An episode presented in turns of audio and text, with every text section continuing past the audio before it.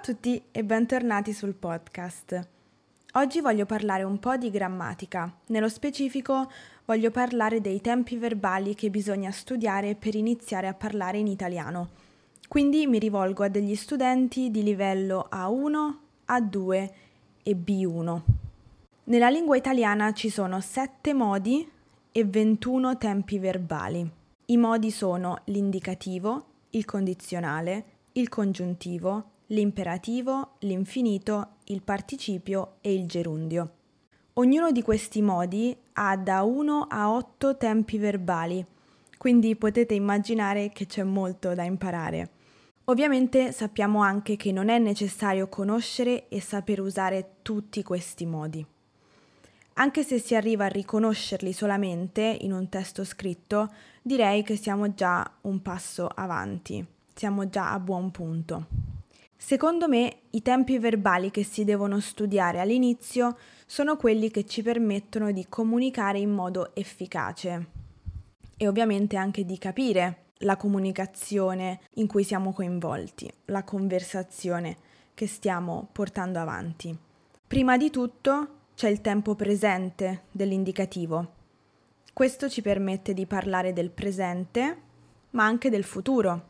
Infatti, nell'italiano contemporaneo è accettato usare il presente per parlare del futuro all'orale. Ovviamente studiare anche il futuro è un punto in più, ma può essere fatto un po' più avanti nel percorso di studio.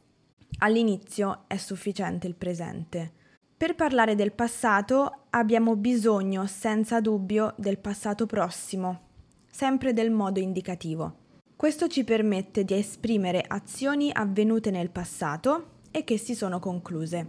Rimanendo sempre nel passato, abbiamo anche bisogno del tempo imperfetto per descrivere persone, cose e situazioni nel passato perché non possiamo farlo con il passato prossimo, in quanto non è un tempo descrittivo.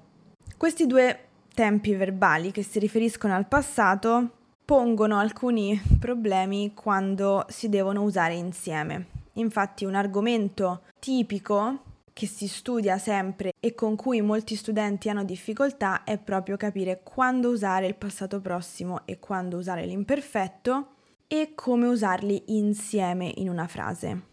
Quindi su questo punto bisogna capire bene l'utilizzo prima di uh, passare ad altri tempi verbali passati. Per esempio, non comincerei a studiare il passato remoto o uh, per esempio il trapassato prossimo, entrambi questi tempi sono dell'indicativo, se ancora non è ben chiara la differenza tra passato prossimo e imperfetto. Per iniziare è meglio concentrarsi solo sul passato prossimo e sull'imperfetto, come tempi passati. Poi il modo condizionale va studiato interamente perché ci permette di esprimere il concetto della possibilità che un'azione accada e il modo condizionale ha solamente due tempi, il condizionale presente e il condizionale passato. Quindi vale la pena studiarli entrambi, anche perché il condizionale passato ci permette di esprimere un futuro nel passato, cioè qualcosa che sarebbe dovuto accadere ma che non è più accaduto. Per esempio. Poi abbiamo il congiuntivo. Anche il congiuntivo va studiato interamente, anche se inizierei solamente con i tempi presenti e imperfetto. Il primo mi permette di esprimere un'opinione nel presente, il secondo mi permette di creare un'ipotesi che potrebbe avverarsi nella realtà. Quindi qui stiamo parlando del periodo ipotetico.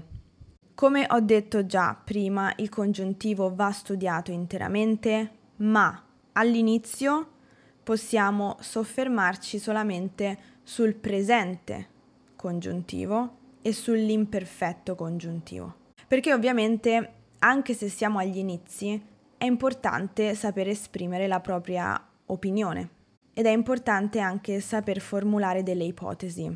Studiamo anche l'imperativo che ha solo il tempo presente e questo tempo presente dell'imperativo ci aiuta a formulare degli ordini o delle esortazioni. Poi studiamo anche l'infinito presente, il participio passato e il gerundio presente. Questi ultimi tre modi, infinito, participio e gerundio, sono chiamati impliciti perché non hanno una persona e servono principalmente per formare altri verbi e strutture grammaticali. Ad esempio, dobbiamo studiare il participio passato perché ci serve per costruire il passato prossimo dell'indicativo e dobbiamo studiare anche il gerundio presente perché ci permette di formare la perifrasi stare più gerundio, per parlare di un'azione che accade o che sta accadendo nel presente mentre parliamo. Ricapitoliamo. I tempi verbali base da studiare per iniziare e fare un discorso che abbia senso sono l'indicativo presente, l'indicativo passato prossimo, l'indicativo imperfetto, il condizionale presente e passato, il congiuntivo presente e imperfetto, l'imperativo presente, l'infinito presente, il participio passato, il gerundio presente.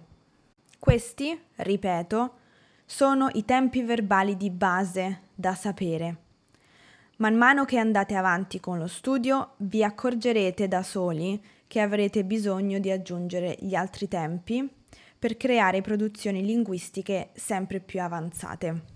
Spero che questo episodio sia stato utile e che vi motivi a, ad imparare sempre più tempi verbali.